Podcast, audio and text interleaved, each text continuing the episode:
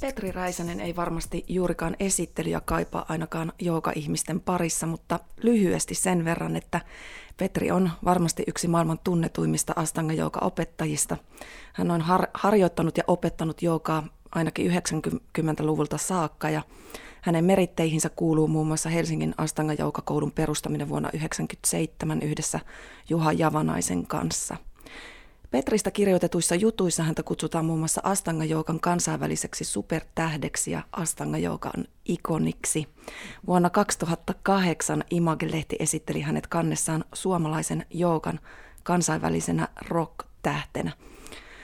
Mitä kuuluu Petri ja miltä tämä nyt kuulostaa tämä luonnehdinta? Joo, ihan hyvä kuuluu. Kiitos. Kiva olla täällä ja Jyväskylässä.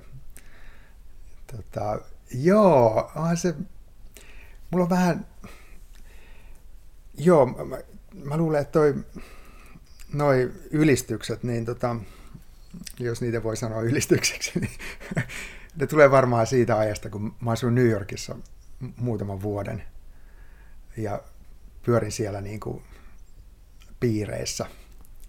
Ja silloin Astanga 2000-luvun alussa – 2000 mä olin, menin ensimmäistä kertaa New Yorkiin ja sitten mä siellä sinne vähän niin kuin jäin, jämähdin ja tota, silloinhan niissä piireissä pyöri, pyöri tähtiä, siis oikeita tähtiä, ei pelkkiä joukotähtiä, vaan, vaan siellä oli näyttelijöitä ja muusikoita ja siellä oli niin kuin valtavia nimiä maailmalta ja mäkin sitten opetin muutamaa niitä ja, ja jotenkin sitten sit mä seurustelin myös tämmöisen näyttelijättären kanssa, joka oli tämmöisessä suositussa TV-sarjassa mukana. Ja, et ehkä se tuli niin kuin jotenkin niistä, tuli semmoinen maailmantähti ja sitten semmoinen idea. En mä, en mä jotenkin muutenkaan sitten tunnista itseäni siitä, mutta mut niin kuin Suomen mittapuussa mä luulen, että se oli aika iso juttu, että joku jooga-opettaja oli siellä New Yorkissa niin kuin niiden kaikkien kaikki, siinä, silloin kun Astanga oli nimenomaan valtava, se oli valtava silloin. 2001. Miten sä vertaat niitä aikoja silloin, kun Astanga oli valtava, niin näihin päiviin? Miten Astangalla menee nyt, niin jos ajatellaan kansainvälisesti ja Suomessa? No Astangalla nyt menee ihan suht hyvin. Um, nämä uusia joogatyylejä on tullut vain ihan valtavasti. Ja uusia joogatyylejä varmaan kehitetään päivittäin Amerikassa. ja ja muuallakin. Varmaan Suomessakin on kehitetty jo muutama joogatyyli. Ja Astanga on vähän semmoinen niin perinteisempi joogaharjoitus, missä on traditio ja, ja guru, tämmöinen niin kuin systeemi, mikä nyt vähintään tulee jostain 1920-luvulta ja, ja paljon pidempääkin. Ö, eli tämä, ja tämä uusi porukka, niin kuin nuoret, nuoret joogit, jotka on niin kuin innokkaita ja uudet joogatyylit, niissä on myös todella voimakas tämmöinen sosiaalisen median mm, mainostaminen ja niin kuin muutenkin esilläolo. Että tavallaan on tullut aika paljon, musta tuntuu, että on tullut semmoista ehkä vähän amerikkalaisuutta ja semmoista, niin kuin, semmoista esilläoloa ja semmoista niin kuin, jotenkin, että me ollaan nyt kauneita ja hyviä ja hienoja. Astanga on jäänyt ehkä vähän jalkoihin siinä. Meidän su- Astangan sukupolvi on tavallaan, me ollaan jo vähän vanhempia, kun me ollaan aloitettu silloin. Mä aloitin 89. Et ne, jotka aloitti silloin, niin me aletaan olla jotain niin kuin 50 ja 60. Et, tota, me ollaan ihan mukana siinä niin kuin sosiaalisen median ja siinä kau- kauheassa pyörityksessä.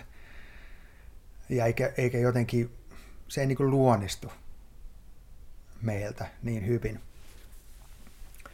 Ja nyt kun menee vaikka joogamessuille, niin kyllä se on ihan eri porukka tavallaan siellä kuin mitä oli 80-luvulla. tota, joogasaleilla oli, se oli aika erilaista.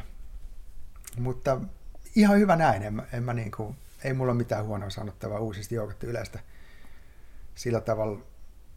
Ehkä se ei nyt ihan ole välttämättä ole niin sitä perinteistä joogaa, mikä, mikä tulee Intiasta, mutta joogaa sekin on.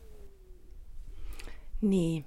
Tota, ähm, jossain vaiheessa on käytetty semmoisiakin termejä kuin astanga-poliisi ja kaikki, että me ollaan kauhean niin kuin me astangit niin hirveän, hirveän tota, aika oikeastaan ryppyotsaisestikin välillä suhtaudutaan tähän, tähän asiaan ja tähän meidän omaan traditioon. Ja sitten meitä myös määrittää se, että me sitä aika pitkäksi aikaa sitoudutaan, mutta tarvitaan sitkeyttä. Että tämmöisiä asioita mulla tulee mieleen, jotka ei välttämättä sitten istu tähän niin kuin nopeeseen mm. elämänrytmiin ja somekulttuuriin. Joo, Astanga vaatii kyllä sitkeyttä ja se on oikeastaan se on se, just sen Astangan se joogapuoli. Eli, eli tota, meillä harjoitellaan, ei se, se on tavallaan vakava harjoitus, ei sitä tarvitse ottaa vakavasti, mutta se on niin kuin vakava joogaharjoitus, että, että se oikeasti muuttaa ihmistä. Ja se oikeasti puhdistaa kehoa ja, ja aikaan saa mielessä muutoksia. Että että se ei ole vaan semmoinen, mihin mennään niin tekemään jotain jumppajuttua tai jotain semmoista modernia muodikasta joogaa, vaan tota, se oikeasti niin kuin toimii. Ja tietenkin astengaa voi tehdä vaan myös silloin tällöin ja silti se on ihan, ihan hyvä juttu. Mutta esimerkiksi tuommoinen juttu, että meillä ei ole, meillä ei ole tämmöistä niin teacher training, tämmöistä opettajakoulutusjuttua oikeastaan ollenkaan, että se että jos meillä tulee niin kuin opettajaksi, niin se tulee vähän niin kuin työharjoittelun kautta, voisi sanoa. Meillä ei ole semmoisia kahden kuukauden teacher training kursseja tai jotain 200 tunnin tai jotain 300 tunnin, mistä ei missään nimessä voikaan tulla mitään opettajaa. Et se on vain semmoinen pikakurssi, missä saa ehkä jotain joogan alkeita. Et meillä yleensä jos haluaa vaikka opettajaksi, tarkoittaa sitä, että on vuosia harjoitellut ja sitten alkaa avustamaan kokeneempia opettajia ja sitten pikkuhiljaa oppii. Että se on semmoinen pitkän työn tulos. Niin, tulee mieleen tämmöinen perinteinen mestari-kisälli-asetelma, no. mikä käsityöläisyydessä on iät ja ajat ollut. Tota, Tästä tuli mieleen, me tuon Annen kanssa tuossa puhuttiin, ähm, tai ollaan monestikin puhuttu tästä, että miten itse laittaa rajan siihen tavallaan niin kuin suorittamisen ja sallimisen, niin kuin, että mit, miten löytää sen sellaisen tasapainon siihen, että ei lähde suorittamaan liikaa, mutta toisaalta ei ole niin kuin, heitä ihan niin kuin läskeksi tätä omaa hommaa.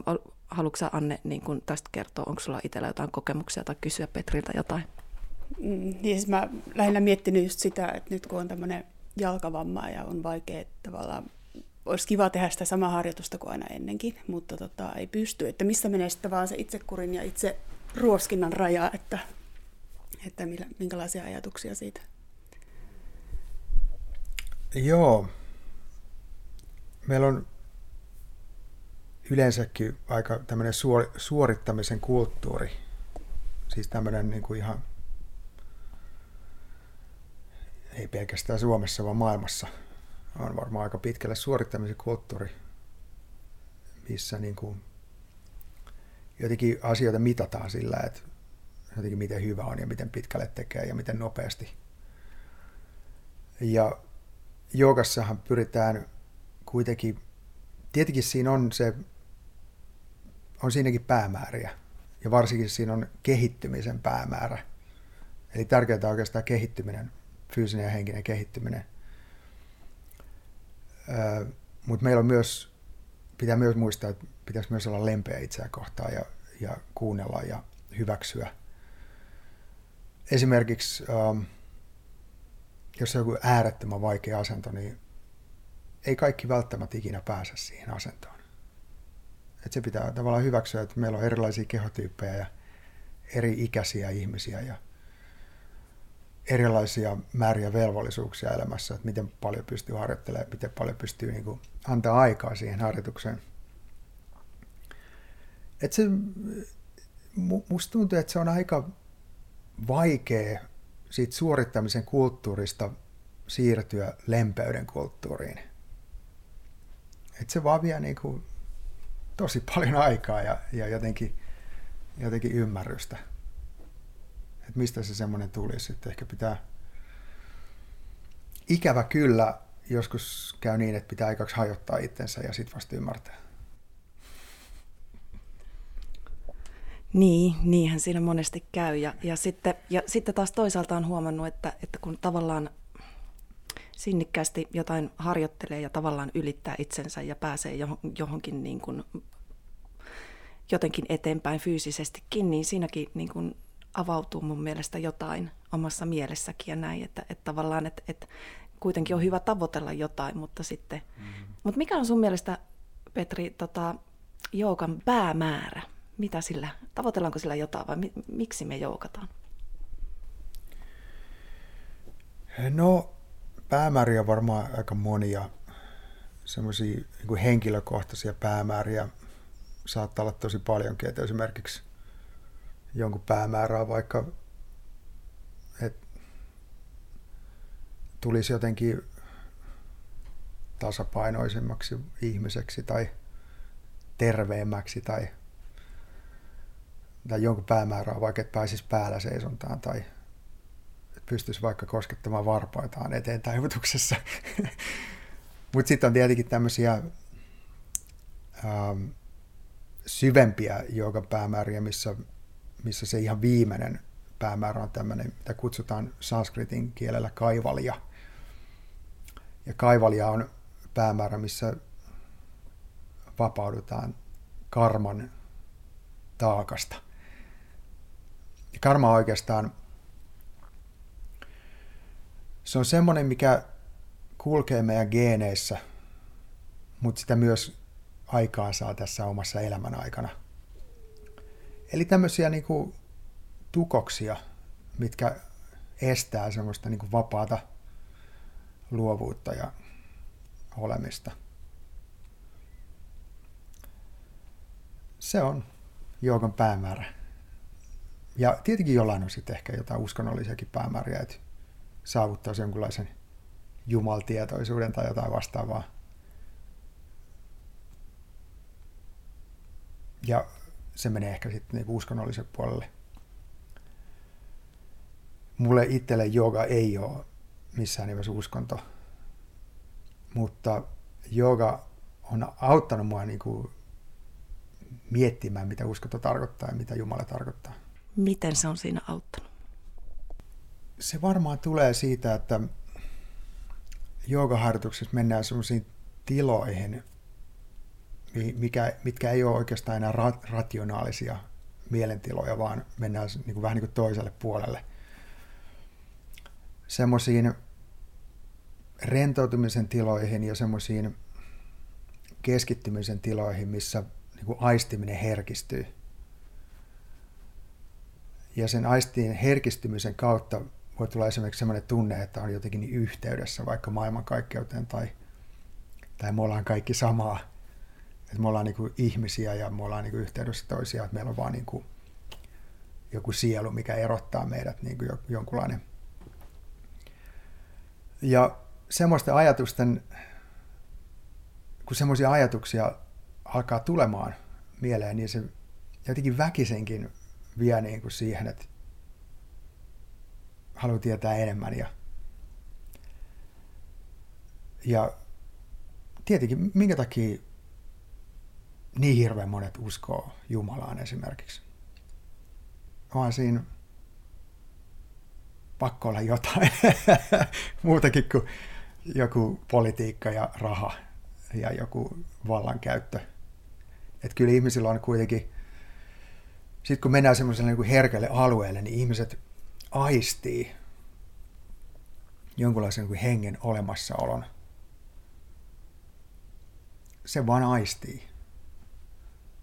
Ja sitten haluaa tietää, mikä, mikä tämä aistimus on, että minkä takia mä aistin jonkun yhteyden tai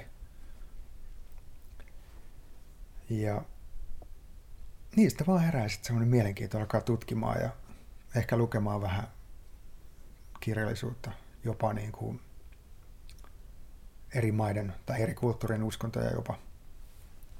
Tai haluaa käydä jossain temppelissä ja, tai kirkossa niin kuin tunnustelemassa, että hetkinen, että miltä täällä tuntuu, mikä tämä on tämä paikka, missä ihmiset käy ja minkä takia, nimenomaan se pääkysymys, että minkä takia ihmiset uskoo.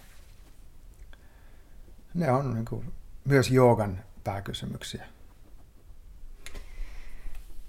No mikä rooli sitten sun mielestä asanalla on tässä kuviossa? No se on lähtökohta. Eli kehon kehon avaaminen ja puhdistaminen. Nykyään ei oikeastaan sanota enää kehon puhdistaminen, että se on vähän semmoinen vanha termi. Ja nykyään mietitään kehoa enemmän kokonaisuutena, että siellä se liittyy niin kuin koko hermostotoimintaan ja, ja joku mielen rauha ei ole enää niin kuin pelkästään mielen rauha, vaan se on, se on myös kehon rauha. Ja esimerkiksi ruoansulatuksen toimimi, hyvin toimiminen niin liittyy mielen rauhaan. Et silloin kun ruoansulatus toimii hyvin, niin silloin hermosto toimii hyvin. Ja sitten kun hermosto toimii hyvin, niin mielikin on rauhassa. Et ei ole enää oikeastaan tämmöinen, että toi on fyysistä ja toi on henkistä.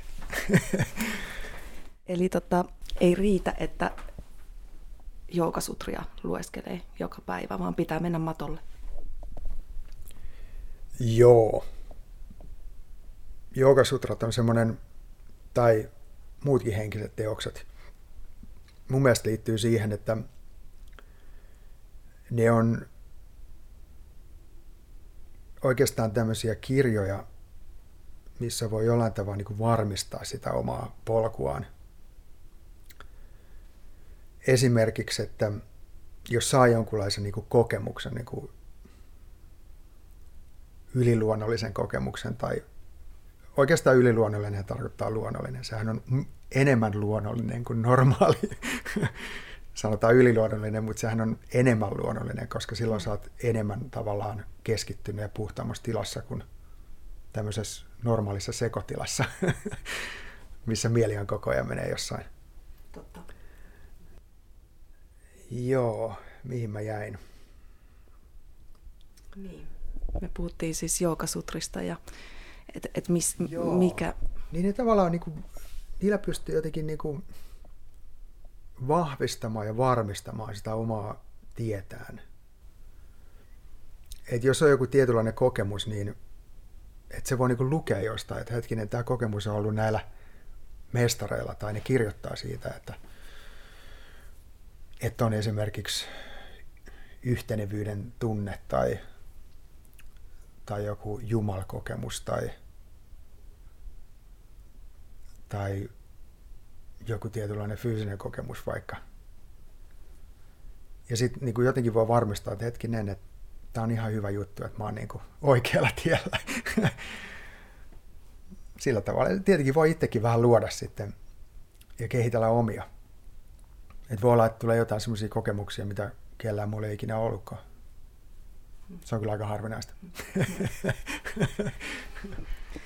No mites kun sulla on tosiaan toi sun joukapolku jo melkoisen pitkä, niin miten sun oma joukaharjoitus on tässä vuosikymmenten mittaan muuttunut ja onko esimerkiksi niin asanan suhde muihin jouka-osa-alueisiin niin muuttunut tai, tai ja teet, teetkö sä ylipäänsä minkä verran sanotaanko pranajamaa ja tai mantrameditaatiota tai mitä tahansa, mitä sun työkalupakissa onkaan? Joo. Mun asanaharjoitus on muuttunut tietenkin monista syistä. Yksi on se, että mä en ole enää 20. Ja toinen on se, että mulla on perhe ja kolme lasta, joista kaksi on vielä nuoria. Eli ihan käytännössä joku pitkän asentoharjoituksen tekeminen on mahdotonta – velvollisuuksia on, on vaan enemmän. Ja lapset vie huomiota ja, ja energiaa ja aikaa. Mutta silti mä harjoittelen kyllä periaatteessa päivittäin ja teen pranajamaa ja myös mantra-meditaatiota ja muitakin meditaatioita. Ja luen filosofiaa ja olen kiinnostunut muinaishistoriasta ja Ja yhä käyn pelaamassa jääkiekkoa silloin tällöin.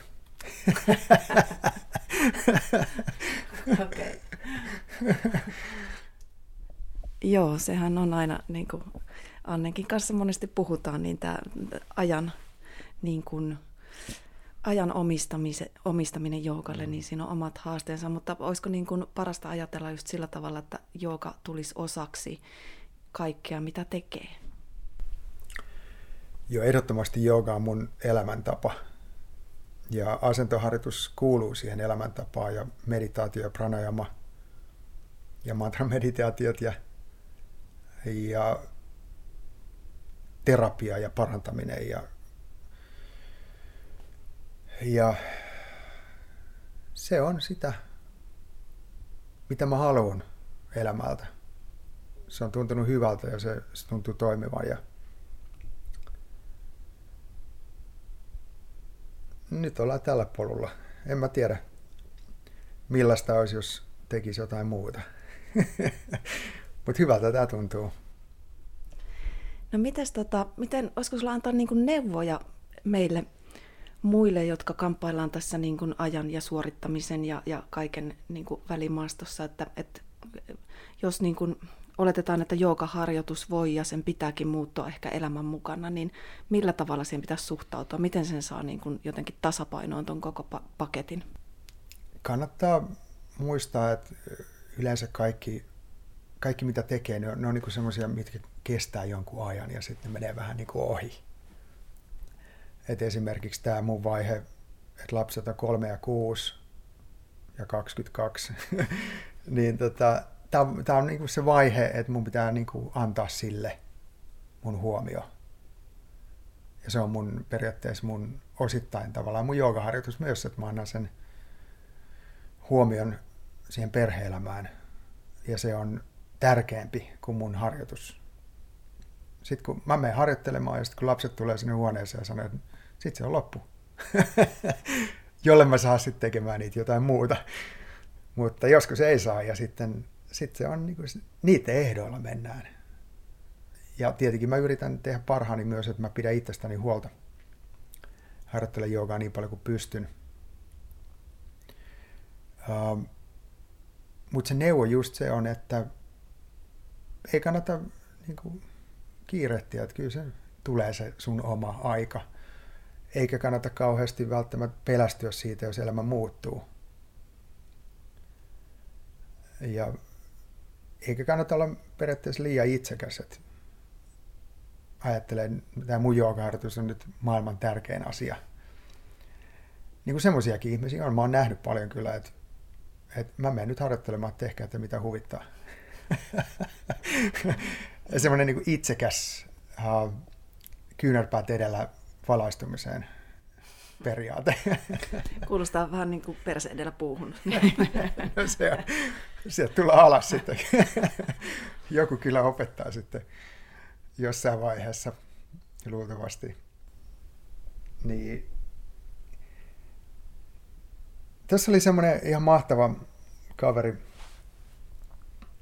Vitsi, nimikin meni ohi ja olisiko se jopa Helsingin Sanomassa vai missä, mutta oli tämmöinen buddhalainen buddhalainen kaveri, joka sanoi, että, että se hyvä olo tulee siitä, niin kuin mitä tekee muille. Tai se on niin kuin se, se isoin hyvä olo tulee nimenomaan siitä niin kuin jakamisesta. Eikä siitä niin kuin itseen keskittymisestä. Ja kyllä se kuulostaa tosi järkevältä. Mutta sitten mä sanoin tässä aikaisemmin niin kuin lempeys omaa tekoa kohtaan ja omaa niin kuin ettei niin liian kriittinen itseä kohtaan. Että jos, jos ei nyt aina pysty harjoittelemaan, niin ei sillä niin ole väliä. Siis tämä jooga tapahtuu pikkuhiljaa, että et ei suinkaan kannata aloittaa niin jooga-harjoitusta niin tekemällä sitä joka päivä. Ja, ja samalla lopettamaan kaikki muut tekemiset ja ihmissuhteet ja, ja tota, että oikeastaan ne asiat, mitkä yleensä ihmisillä on niin tärkeitä niiden terveydelle ja mielenterveydelle, kyllä ihmiset, muutkin ihmiset sit ymmärtää, että se on niin tärkeä niille. Et ei, se, ei se ole välttämättä semmoinen negatiivinen asia, että hei, nyt toi kaveri alkoi tekee joogaa ja nyt se ei enää näe ketään muuta ja nyt se on ihan pihalla. Vaan se menee enemmän niin päin, että jos sulla on niin kuin hyviä kavereita, niin kyllä ne niin tajuu, että toi on niin kuin hyvä sulle. Ja susta tulee ehkä vielä parempi kaveri. Toki, jos sulla on ollut esimerkiksi jotain baarikavereita ja olutkavereita ja jotain jointtikavereita, niin ehkä ne, tota, ne ehkä vähenee siinä, siinä niin joogatessa. Ja sekin on aika luonnollinen, miten se vähenee, että pikkuhiljaa niin kuin, susta tuntuu siltä, että, että se ei enää ole se sun rinki, se ystäväpiiri, mitä sä niin kuin haluat. Et ei ne tarvitse tapahtua kai nopeasti, ne tapahtuu vuosissa. Ja mäkin saatan vielä tavata jonkun mun vanhan kaveri, joka on alkoholisoitunut ehkä kerran vuodessa. Silloin mun pitää mennä sinne sen baariin, sinne vakiobaariin, missä se istuu. Ja sitten jutellaan silleen, niin ja ne tajuu, että missä mä oon. Ne tajuu, että mä oon, että jooga on mulle tärkeä, ryyppääminen on niille tärkeä. Yksi semmoinen mun vanha kaverikin sanoi mulle, että, että mitä sulle oikein tapahtui, että sä et ole enää osa meitä. Mä ajattelin, että wow. että se oli tavallaan niin kuin, ja niille se oli kova juttu, se, se niin kuin baarissa istuminen. Ja mä, mä vaan ajattelin taas, että voi että, niin kuin, että te näytätte kyllä aika pahalta. no niin kuin, kun alkaa olla yli 50 ja ryypännyt 30-40 vuotta. Niin se on aika rajun näköinen se tyyppi, mutta ne oli jotenkin tyytyväisiä siihen elämäänsä. Tuosta tulee mieleen, että eikö sulla tule houkutusta alkaa heitä kauheasti rekrytoimaan sitten matolle ja joukan pariin, että miten, miten niin kuin... Joo, ei, ei kyllä, tota, en, mä, en mä usko, että mä oikein ikinä... No silloin kun mä olen kasvissyöjäksi, niin mun sisko söi jotain lihaa siinä niin kuin kotona. Ja mä sitten aloitin mun propaganda puheen tämmöisen, tämmöisen niin kuin, ja mun sisko oksensi sen ruoan pois ja hänestä tuli heti kasvissyöjä. aika tehokas. Joo, aika, tehokas, mutta en mä yleensä, tota, en mä missään nimessä niinku halua, halua millään tavalla painostaa ketään tekemään yhtään mitään. Mutta silleen mun kaverit esimerkiksi nämä alkoholistikaverit, jotka tulee sieltä siis ihan mun nuoruudesta, kun mullakin oli menossa elämä siihen suuntaan jollain tavalla. niin, niin tota, ne sanoi, että kun mun, ne on mun seurassa, niin ne juo vähemmän ja ne polttaa vähemmän.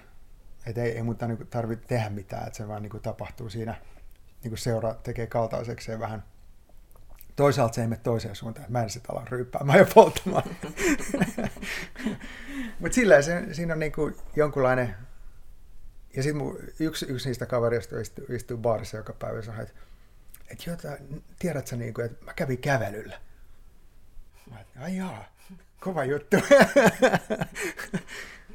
että silleen kyllä se vaikuttaa, että, että nekin varmaan näkee, että hetkinen, että kaveri näyttää kymmenen vuotta nuoremmalta ja terveeltä ja, ja sillä jotenkin iloiselta, niin on siinä, on siinä varmaan vaikutus. Ihan tuputtamatta se vaikuttaa. No sä oot tosiaan täällä Jyväskylässä nyt opettamassa viikonlopun mittaisessa workshopissa ja tota noin, äm, asanaa varmasti aika paljon. Eli tota, jos puhutaan vielä vähän siitä, mulla itsellä aina tulee välillä semmoisia omassa asanaharjoituksessa sellaisia turhauttavia stoppeja, kun joku asia ei mene niin kuin haluaa.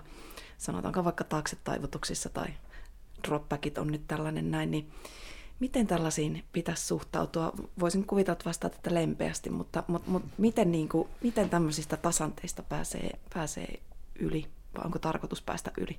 No, tunnetilat on ihan normaaleja ja mun mielestä tärkeitä. Mun mielestä niin esimerkiksi vihan tunne tai pettymyksen tunne tai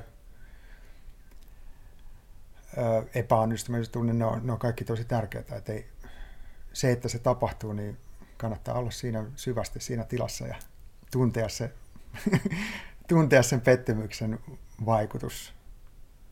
Sekin on ohimenevää, eihän se kauaa kestä ja joku pettymys niin kuin joogaharjoitukseen tai astangahan joogaan, että, niin kuin, että hetkinen, niin kuin, tämä on hirveätä, mä en tätä tee enää, niin nekin on yleensä semmoisia, mitkä ne voi kestää jopa vuosiakin niin kuin semmoinen, että vaikka lopettaa ja sitten sit tulee takaisin. Että hetkinen, se oli vain semmoinen vaihe, että meni vähän liian kovaa ja pusersi liian kovaa ja yritti liikaa ja oli liian isot odotukset ja sitten ehkä myös vertaili itseä muihin ihmisiin, että toi tekee nyt noin hieno siltakaado ja mä en edes pysty pääsee lattiasta irti. niin ne voi olla siis, että yleensä siinä on semmoisia ihan luonnollisia tiedätkö, asioita, mitä ihminen käy läpi. Kateus on esimerkiksi yksi semmoinen kateus, kateudesta ylipääseminen on ihan mahdotonta.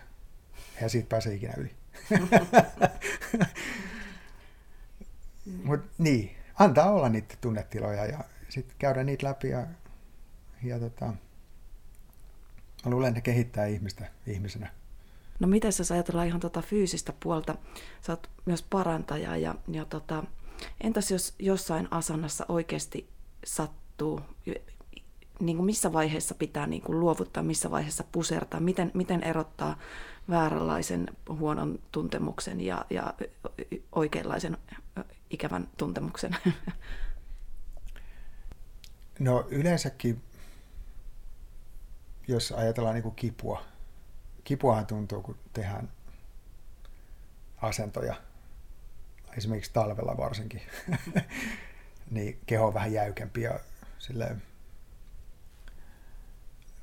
sitten kun aloittaa harjoituksen, keho kylmä ja sitten alkaa venyttelemään ja pientä kipua varmasti tuntuu, niin kuin jokainen tuntee semmoista. Mutta siinä on ero siinä kivussa, että mi, millä, millä, miltä se kipu tuntuu, että onko se, onko se semmoista niin kuin raastavaa kipua vai onko se jollain tavalla semmoista niin kuin nautinnollista kipua. Mm. Et on olemassa semmoista niin nautinnollista kipua. Tietenkin, tiedät, jotkuhan voi mennä äärimmäisyyksiin siinä nautin, nautinnollisessa – että se voi mennä vähän niin kuin sairauden tasolle, mutta et ihmiset myös, ihmisillä on myös erilaisia kipukynnyksiä ja jotkut kestää enemmän, jotkut vähemmän. Liikaa kipua ei pitäisi, tai, niin kuin, tai niin kuin, se ei ole hyväksi pidemmän päälle. Se on niin lyhytjaksoisia kiputiloja, ne on ihan ok. Mutta jos, jos liian usein tulee kiputila, niin siitä tulee semmoinen harjoitukseen tulee henkinen este. Eli tulee semmoinen olo, niin kuin, että en mä nyt tänään. Että nyt ei oikein ole energiaa ihan niin. Tiedätkö, että siitä tulee niin kuin tavallaan ylivoimainen siitä harjoituksesta, koska, koska siinä on liikaa kivun tunnetta. Että pitäisi kuitenkin pysyä semmoisella niin kuin hyvällä tasolla, niin kuin tasapainoisella tasolla siitä, että välillä vähän tuntuu ehkä pikkusen jossain ja välillä ei. Suurin, suurin osa harjoitusta pitäisi kuitenkin olla semmoista, että ei, ei ole mitään kivun tunteita, vaan niin kuin pystyy, pystyy jotenkin kontrolloimaan sitä, miten voimakkaasti itseään niin kuin työntää sinne. Ja asennothan avautuu luonnollisesti, ei, ei se niin pusertaminen kauheasti auta. Päinvastoin, jos sä loukkaat itseäsi, niin paraneminen voi kestää vuosia ja paraneminen ei ole koskaan sataprosenttista. Esimerkiksi tuommoinen lihasrevähtymä, niin sehän ei ikinä parane täysin. Että sinne jää aina semmoinen semmoinen arpi, arpikudos, mikä voi myös helposti uudestaan revähtää. Eli joo, kannattaa, kannattaa kuunnella itseä ja olla malttaa, kärsivällinen ja antaa aikaa, aikaa siihen, että ne keho aukeaa ja mieli aukeaa. Niin, siis Astangassakinhan aina välillä ihmiset vähän niin kuin loukkaa itseensä ja varmasti johtuu just siitä, että kun lähdetään pusertamaan ja, ja mm. ehkä myös siitäkin, että harjoitellaan yksin ja ehkä väärällä tavalla ja, ja tällaisia, mutta tota, Onko se niin huomannut, että on jotain tyypillisiä astangien tämmöisiä vaurioita, vahinkoja, mitä, mitä sattuu, että et, hmm. et, et missä kannattaisi olla tarkkana? No ensin, astangahan on niin joogarintamalla aika vähän niin kuin extreme joogaa. On paljon rajumpiakin, toki. toki. Mutta jos ajattelee niin kuin mitä tahansa harrastusta, mikä menee vähän tolle osastolle, niin aina on loukkaantumisen vaara. Et kun sä laitat sen jalan sinne niskan taakse, niin on siinä loukkaantumisen vaara.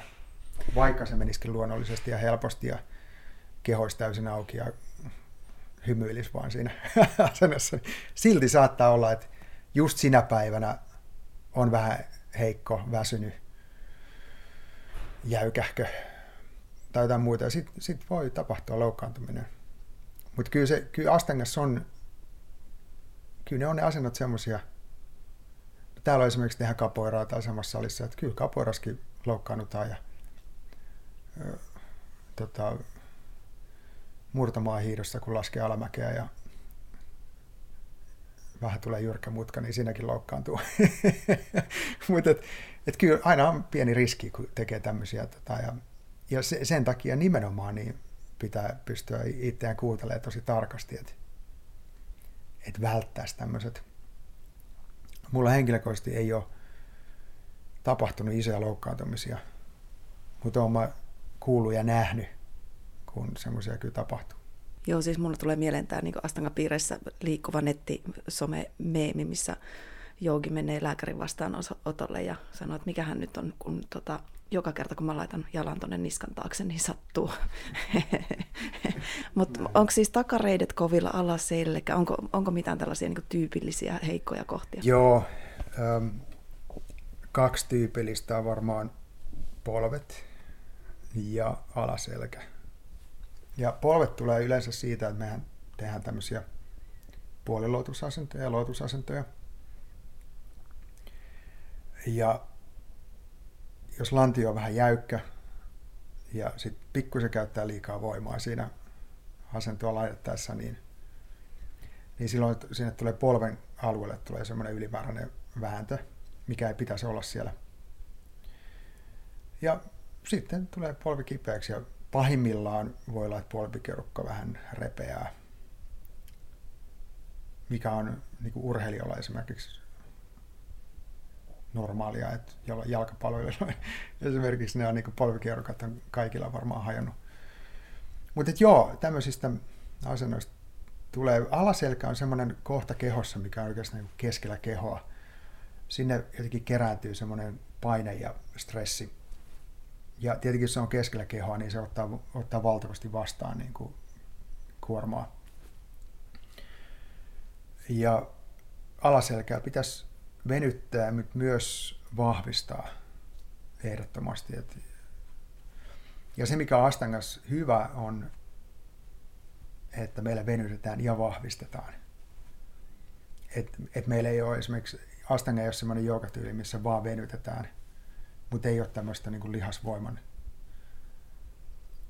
kasvattamista, niin, niin, niin siinä mielessä Astanga on hyvinkin turvallinen mutta semmoisia pikkuhaavereita kyllä tapahtuu. Ja yleensä ne kestää vähän aikaa. Muutaman viikon tai muutaman päivän. Ja sitten on tämmöisiä esimerkiksi takareiden revähtymiä, mitä tapahtuu myös joskus, jos käyttää liikaa voimaa, kun venyttää, niin ne saattaa kestää kyllä jopa vuosia. Joo.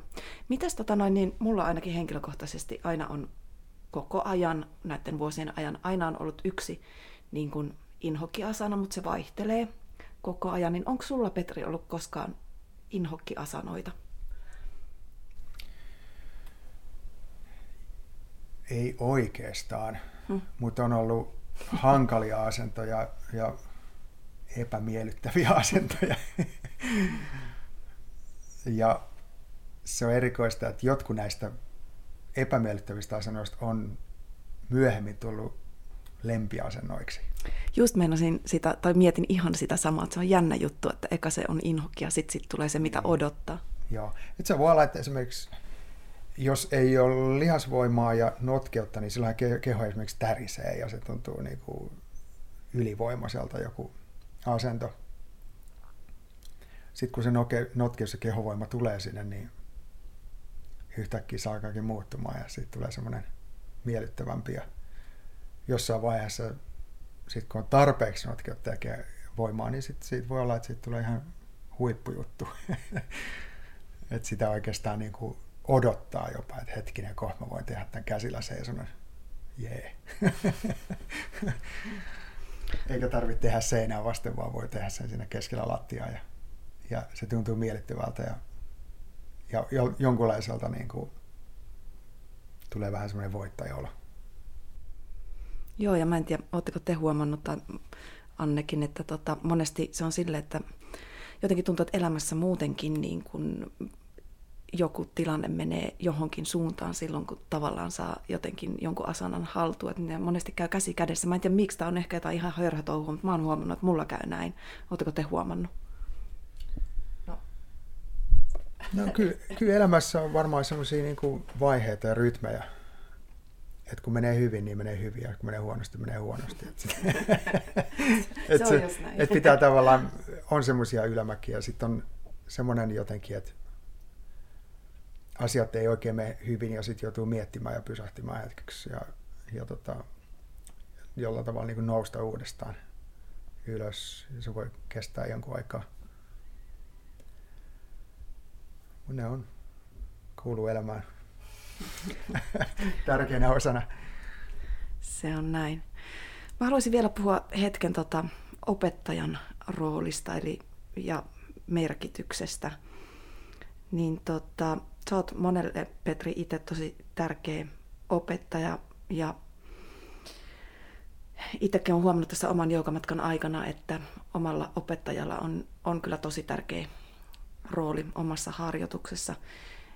Miten sä itse olet käsitellyt tätä opettaja-asiaa, kun sullakin on oma opettaja ja guru ja, ja, ja siihen liittyen on ollut sitten monenlaista tässä matkan varrella, niin mm-hmm.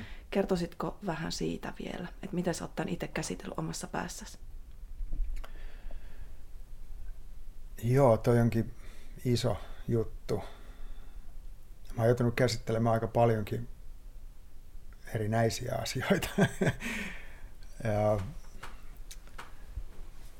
No e- ekaksikin semmoinen, että Astangan historia, jos mennään ta- taaksepäin tuonne 20-30-luvulle, niin yleensäkin tämmöinen gurun auktoriteettiasema on ollut valtava. Gurun on ollut oikeastaan niin kuin Jumalan asemassa jollain tavalla. Ja gurut on saattanut olla aika väkivaltaisia ja, ja julmia, mikä on kuulunut niin kuin sen ajan opetusmenetelmään nykyään ihmiset kysyvät, no onko toi sitten sitä ahimsaa? no, se on ollut siihen aikaan ahimsaa.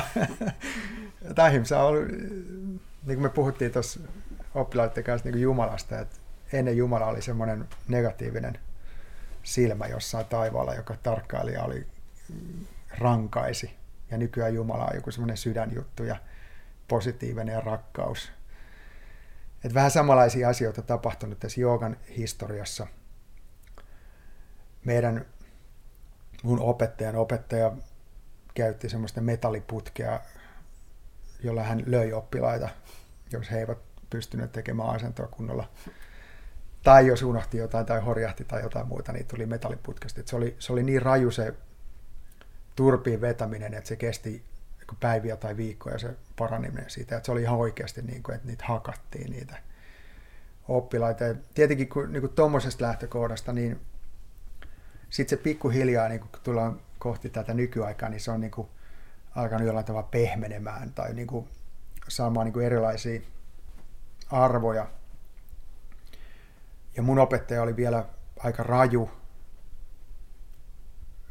ja avustukset oli kovia ja ihmiset loukkaantuivat, mutta siellä ei lyöty metalliputkella. Ja sitten välillä saadettiin huutaa ja asettaa jollain tavalla niin kuin siinä niin kuin harjoituksen aikana. Sitten siinä oli tämä, vähän niin kuin tämmöinen joukko ää, ää, mikä se on se sana? Punishment. Rangaistus. Joukkorangaistus. Mä pidän tosiaan tuntia melkein aina englanniksi. Joo, niin tota, tämä ei ole mitään ylimielisyyttä suomen kieltä vaan jotkut asiat, asiat vaan niin kuin, joo. Niin, niin tota, Eli nyt puhutaan Pattapi Choiceista. Nyt puhutaan Pattapi Choiceista ja, ja, ja sitten Mä menin Maisoreen vuonna 1996 ja, ja aloin niin kuin, musta tuli niin Patapitoisin oppilas ja mä olin hänen oppila, oppilas 13 vuotta. Ja siinä ajalla, tapahtui paljon. No se viimeinen oli tietenkin se, mikä tuli sitten esiin tuossa noin kolme vuotta sitten oli, että Patapitois oli kähminyt naisoppilaita sillä tavalla vähän niin kuin puoliksi salaa, mutta tapahtui kaikki siellä niin kuin joogatunnin aikana, ei joogatunnin ulkopuolella. Mutta pieniä juttuja mäkin näin siellä tunnilla, että oli semmoista niin kuin kyseenalaista avustamista, missä keho oli niin kuin täysin kiinni oppilaassa ja, ja kädet oli ehkä väärissä paikoissa. Mutta sitten tämä niin tämmöinen laajempi mittainen seksuaalinen tota, häirintä, mikä tapahtui siellä tunnin aikana, niin, niin se, se vasta tuli tosiaan niin kuin kolme, kolme vuotta sitten, kun niin kuin miituun ansiosta ihmiset alkoi sitten tulee ulos näistä. Et se on muuttanut paljon, mutta jo se, että tota silloin 2000-luvun alussa, kun mä jotenkin aloin keskittymään enemmän ja enemmän niin kuin terapiaan niin kuin kautta, niin mä joudun jättämään melkein kaikki ne vanhat avustustekniikat ja kehittelemään uusia ja tavallaan oppimaan uusia ja koko, kokonaan uuden auktoriteettiaseman. Että et mä en missään nimessä halua olla mikään auktoriteetti, että kyllä se oppilas, oppilaan pitää itse pystyä niin kuin hallitsemaan sitä omaa harjoitusta ja oppilaalla pitää olla mahdollisuus ähm, sanoa, miltä siitä tuntuu ja mitä se haluaa harjoituksessa.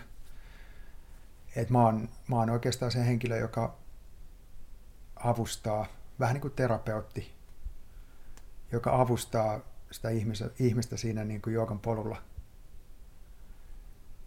Öö, kuuntelee ja tarkkailee ja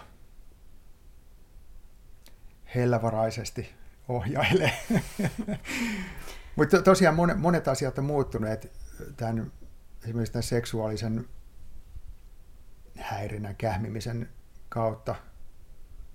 Jotkut kutsuvat sitä raiskauksesti, ra, raiskaukseksi jopa. Ja sitähän se jollain tasolla on. Niin kyllä mä oon joutunut myös uudestaan arvioimaan mun niin jooga-opettajan arvon – tavallaan niin kuin itselleni.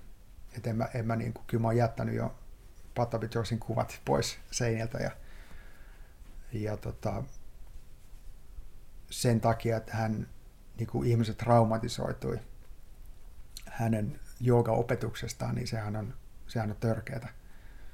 Sehän on päinvastoin, mitä, mitä me halutaan. Mutta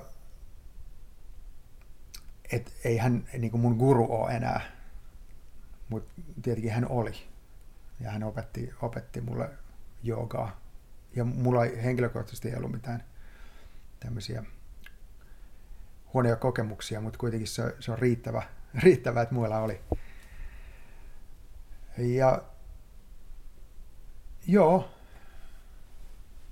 mä oon joutunut tavallaan opiskelemaan tämmöistä niinku traumaa miten parantaa traumaa ja näitä ihmisiä ja jopa yhteisöä. Ja millä tavalla niin kuin asiat toimii turvallisesti ja jotenkin luotettavasti. Eikä ihmiseen voi oikeastaan luottaa, että jopa ja toi, toi just aika hyvin kertoo sitä, tämä Patabi Joycein tapaus ja monien muiden tietenkin, miten hankalaa valta ja raha ja maine on ihmiselle. Et luultavasti Patabi Joyce niin kuin oppilasaikoinaan ja alkuaikoina oli varmaan ihan luotettava tyyppi mm.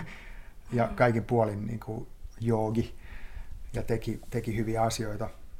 Mutta siinä vaiheessa, kun ihmisiä alkaa olla niin kuin miljoonia ja rahaa ihan valtavasti ja mainetta ja, ja tähdet käy siellä. Ja, niin varmaan siinä niin kuin helposti hämärtyy niin kuin oma suhde ja, ja tota, mitä saa ja mikä on hyvä.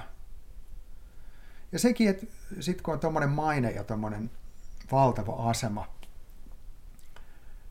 niin esimerkiksi kun se niin kuin kähmi jotain, niin se oppilas oli tietenkin niin kuin hämmentynyt, mutta ehkä vaan hymyili ja nauroi tai jotain niin kuin, tavallaan hyväksy sen sillä hetkellä, koska ei pystynyt tekemään mitään muuta. Niin siinä vielä enemmän hämärtyy sen, että hetkinen, niin nämä tykkää tästä. Mm-hmm. että se on niin kuin, mutta se on kauhea asia, mikä tapahtui ja se oli mulle, mulle valtava tietenkin pudotus. Ja mä jouduin käymään läpi kyllä niin kuin toisaalta, toisaalta hyvä. Toisaalta tosi hyvä. Mutta mä en ikinä mennyt semmoiseen, semmoiseen mihinkään tämmöiseen niin kuin gurutranssiin, että mä olisin niin kuin pitänyt hän ääntä jotain ihan jonkunlaisena supervalaistuneena Jumalana. Et siinä mielessä mä en niin pudonnut niin korkealta kuin jotkut muut. Et mä putosin vaan siinä, että, että mun opettaja, johon mä luotin, niin petti tavallaan niin kuin oppilaansa. Ja se on, se on vaan totuus. Mä oon, mä oon hyväksynyt sen, että näin kävi. Astange, joka kuitenkaan ei tarkoita Patabi Joycea, vaan hän oli oikeastaan se henkilö, joka välitti sen tiedon meille. Mutta Astange, joka oli olemassa jo paljon sitä ennen. No just meinasin seuraavaksi kysyä sitä, että se ei kuitenkaan murentanut sun luottamusta tähän itse Astanga Jookaan. Joo, hetkeksi murensi joo. Niin kuin, tai joutui käymään läpi sitä, että liittyykö tämä Astanga Joogaan vai liittyykö tämä niin kuin siihen henkilöön. Ja se liittyy siihen henkilöön, koska Astanga, joka ei tullut Patabi vaan se oli jo, se oli jo paljon aikaisemmin, niin, niin se oli niin kuin tämä henkilön tämmöinen synkkä puoli. Ja siitä, siitä ei kannata niin kuin, ottaa itteensä. Ei se ollut meidän syy, vaan se oli ihan mestarin oma, oma harha. Ja, ja tota, mutta jotkut lopetti Aastangan. Mm. Jotkut ihan tämmöiset isommat opettajanimet jopa häipy silloin kolme vuotta sitten. Ja pitää sanoa, että Patapihan kuoli 2009, että tämä, tämä koko skandaali tuli esiin vasta kahdeksan vuotta sen jälkeen. Mm. Niin kuin tässä mittapuussa, että tietenkin oli tiedossa etukäteen, että siellä oli jotain pientä kähmimistä, mutta ei tiedetty, että ihmiset oli oikeasti niin kuin traumatisoitunut ja, ja se oli aiheuttanut niin kuin syviä, syviä traumoja. Että ihmisellä oli ollut niin kuin 20 vuoden jopa niin kuin traumat, mistä ei ole päässyt eroon. Mm. Ja Astenga on mun mielestä yhä mahtava harjoitus ja terapia semmoisena. Ja nämä on ikävä, ikäviä, nämä, ikäviä nämä tapaukset, mitä on sattunut tietenkin kaikkialla. Ei pelkästään Astangassa, mutta näin ikävästi kävi. Niin, sellaista elämä näköjään on. Mutta tota, mutta nyt viimeisenä kysymyksenä, niin miltä sun tämä alkanut vuosi 2021 näyttää? Mitä meinaat tehdä Joukan parissa nimenomaan? No nyt on mahtava aika olla Suomessa. Mä oon yleensä ympäri maailmaa. Tähän aikaan yleensä Taimaassa ja sitten sit matkalla Intiaan pikkuhiljaa semmoisissa niin 35-40 asteen lämpötiloissa. Ja, ja nyt on ihan tosi makea olla Suomessa ja ja käydä tosiaan, mulla on nyt, mä olin tuossa viime viikonloppuna Vaasassa, nyt Jyväskylä ja sitten ensi viikonloppuna Kuopio ja sitten mennään Turku ja Tampere ja Rovaniemi ja Pori ja, ja on kyllä, on kyllä tosi hienoa. Mä, mä en ollut Suomessa talvella kuin viimeksi vuonna 96. tai 95, koska 96 mä en enää ollut. Eli 95 mä olin viimeksi talvella, talvella Suomessa. Ja nythän on ihan mahtava, kun tässä on tämmöinen talvi lunta paljon, niin mehän, mehän katsotaan kuin jotain kuin suurta ihmettä tuolla, kun ulkona kävellä, että onko tämä edes totta. Kaunista on, siis todella, Suomi, Suomi on niin kuin äärettömän kaunis talvella, kunnon lunta. Ei niin kaunis kuin ei ole lunta. Mutta on, on tosi hienoa olla täällä ja tota, kiitos covidin. Ihan pakko kysyä vaan tähän, että onko se vaikuttanut tämä talvinen e, e, ilmasto sun harjoitukseen, että onko niin, että keho on jäykempi kuin normaalisti tähän vuoden aikaan tuolla Haimaassa tai Intian lämmössä? No mä, mä oon levännyt tosi paljon. Et toi marras-joulukuu, niin onhan se siis, onhan se raskasta aikaa. Et mä otin sen, mä otin sen niin joogaharjoituksen sillä tavalla, että se mun lepo oli myös joogaharjoitus. Eli tavallaan antoi itselleen niin kuin aikaa palautua ja levätä ja selviytyä siitä pimeydestä. Ja nyt heti kun tuli toi lumi tonne, niin yhtäkkiä se, niin kuin, se, se raskaus se niin kuin vaan hävisi. Hmm. Ihan niin kuin samana päivänä. Että se on kyllä uskomattoman raju se pimeys, millä hmm. tavalla se painaa, painaa niin kuin mieltä. Että se on vähän niin kuin semmoinen, mä oon sanonut, että se on niin kuin jetlag, jatkuva jetlag. Hmm eli tämmöinen matkaväsymys, mutta mun mielestä se on myös depressio. Mm. Eli se on, se on, niinku, se on vakava juttu. Pimeys, se on, se on todella ankeeta. Mutta sitten sit kun siihen suhtautuu niin, että antaa aikaa levätä ja, ja tekee siitä vähän semmoisen niinku, vähän niin kuin romanttisen tyyppisen, polttaa kynttilöitä ja laittaa joulukoristeet ja kaikki, niin yhtäkkiä siitä tuleekin semmoinen oikeastaan aika, aika maaginen. Toki se raskaus on myös siellä vähän pohjalla koko ajan.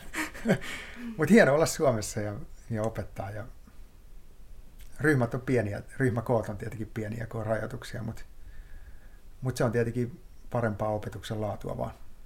Ja valoa kohtihan tässä nyt sitten mennään, eli kevättä kohti.